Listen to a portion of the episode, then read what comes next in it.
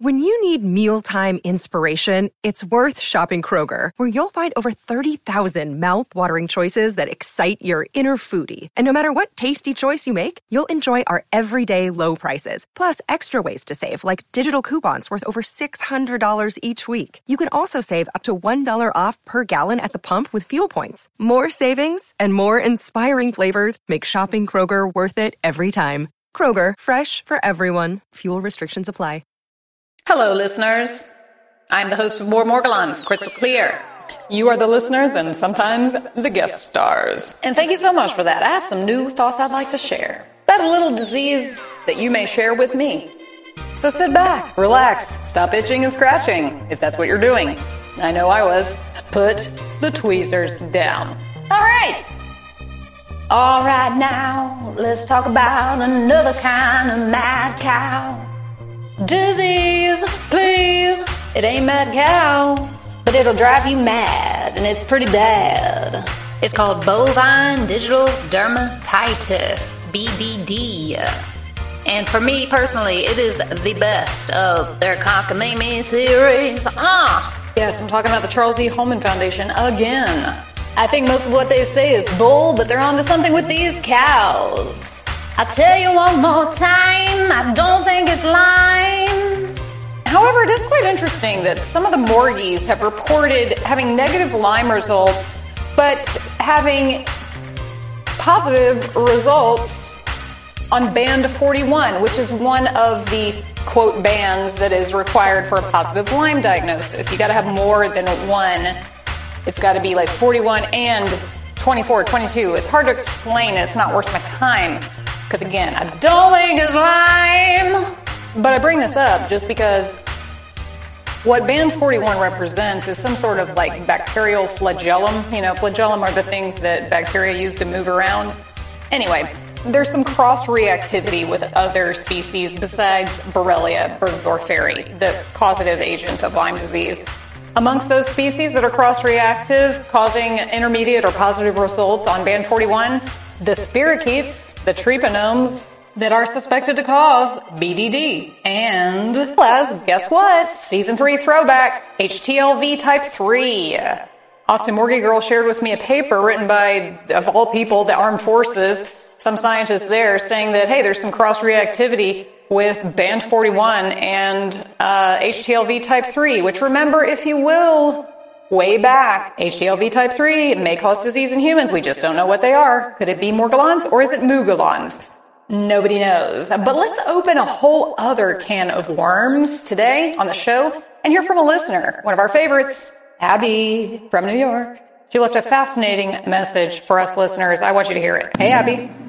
Hi, Crystal. It's Abby. I was just wondering if you had read anything about phantom midges. I saw something somewhere where they said it could be related to Morgellons.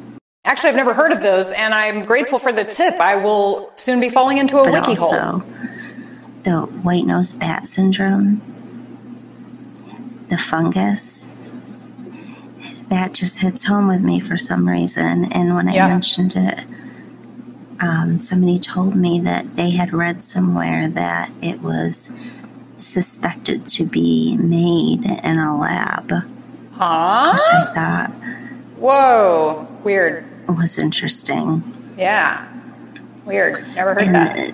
That has, it was first found in New York, and that has the black goo. Uh-huh. And I was looking up the black goo and found that there's something called programmable matter that's like it. Oh, God. Oh, Abby, she's always leaving us with a cave hanger. Um, appreciate the comment so much, Abby. It's great to hear from you. I hope you're well.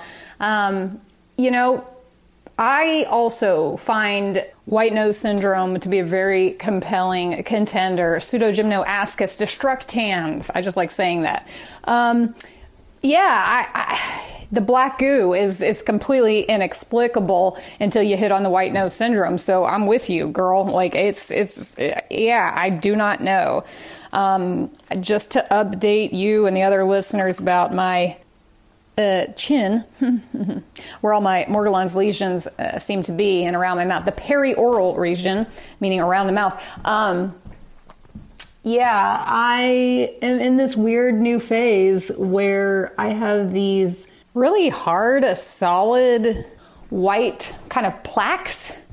Um, that are developing over my Morgellons lesions that absolutely never heal. What has it been now? Like fucking eight months? I'm so over this bullshit, you guys.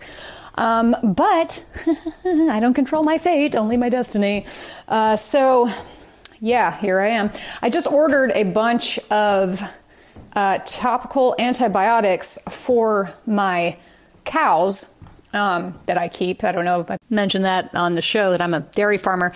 Uh, but um, yeah, because I would never order veterinary medicines for myself, nor would I ever recommend anyone else do that. But my cows seem to have lesions that are described in bovine digital dermatitis. Their lesions, like mine, have papillomatous hard white crust in the chronic stage. Papillomatous means warty. Yeah, it's beautiful. And, uh, you know, chronic is, I guess, what you would call something that has not healed since, like, uh, I don't know, fucking September? Yeah. Um, so if that doesn't work on my cows, then I can pretty much tell you guys that for me personally, the research done by the Charles E. Holman Foundation uh, is useless. But if it does cure my cows, then they may be onto something. Morgellons. Um, I really want to get into this programmable matter, white nose fungus made in a lab. Just, wow, Abby, you've given me so much material, um, so many rabbit holes and wormholes to go down. All right, I hope you guys will join me for the next episode when I start digging deep and diving even deeper into our research regarding the possible explanation, cause, etiology for Morgellons.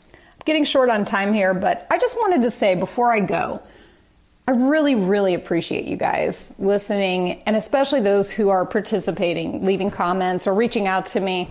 Um, it means a lot. It really does, you guys. It, it means a lot to me, and I just, um, I just want to thank you, and I want to commend you for your bravery. Um, it is not easy to be outspoken about this incredibly stigmatized and misunderstood disease that we have. Um, yeah, just thank you. Thank you for your support, your encouragement, your wisdom, your ideas.